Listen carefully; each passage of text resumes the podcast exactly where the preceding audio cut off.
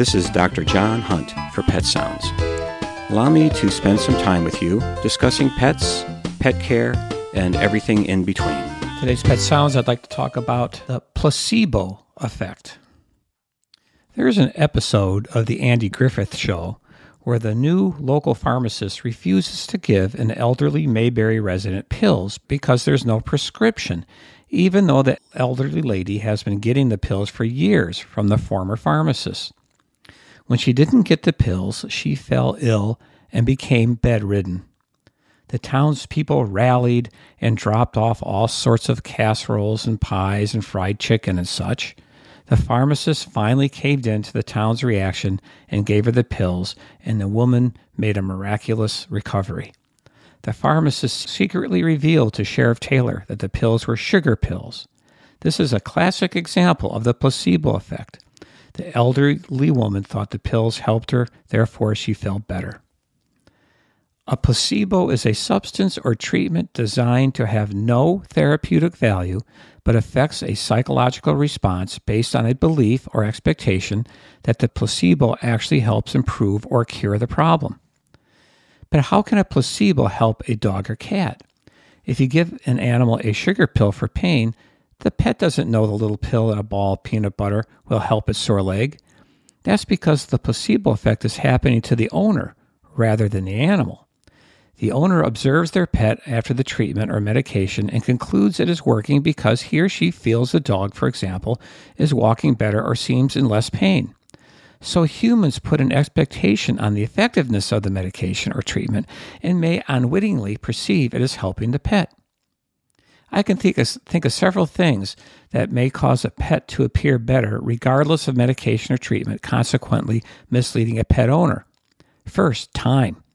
Like humans, animals naturally recover from most illnesses or injuries. With time, the pet's natural defense and repair capabilities heal the body, thus improving the symptoms.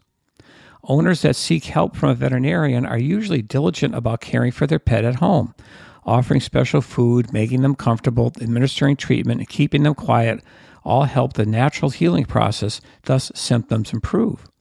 But hopefulness, expectations, and desire to see their pet feel better unknowingly distort perception of a pet's condition. In other words, a placebo effect. Caring for a pet with osteoarthritis is a great example of the blending of treatment and the placebo effect. Our senior dogs and cats exhibit undeniable signs of painful arthritis. Noticeable limping, difficulty getting up, hesitancy to climb stairs or jump up into the car or sofa.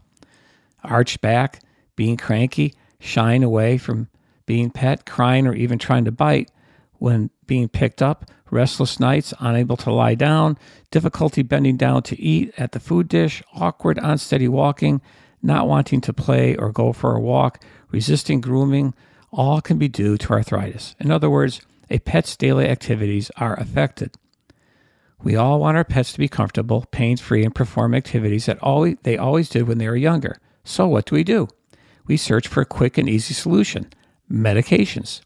Some people give nonsteroidal anti inflammatories, others try the natural approach and give glucosamine supplements, a naturally occurring substance in the body that lubricates and helps restore damaged cartilage from arthritis. Millions of dollars are spent on these products every year to help relieve our pets of the effects of arthritis. So, they must work, right? Yes, and maybe. Controlled studies have shown that the benefits of medications and supplements may be partially or completely due to the placebo effect. Let's take a drug like meloxicam, proven to relieve pain and inflammation. But the placebo effect can augment drug effects, meaning a pet owner feels the drug works great, even better than it's supposed to work pharmacologically. Nutritional supplements like glucosamine are very popular with pet owners and widely recommended by veterinarians for joint health but numerous studies have shown giving glucosamine supplements does not improve joint health. Yet many pet owners swear by their effectiveness. Wishful thinking? Actual improvement from supplement? Improved palliative care by the owner? Or all three? Wishful thinking cannot be ignored. Studies looked at pet owners' perception of their pet's change in arthritic symptoms and showed up to 39% of the pet owners perceived improved symptoms when actually there was none. So the placebo effect seems to be definitely playing a role. Is this a bad thing? I say no.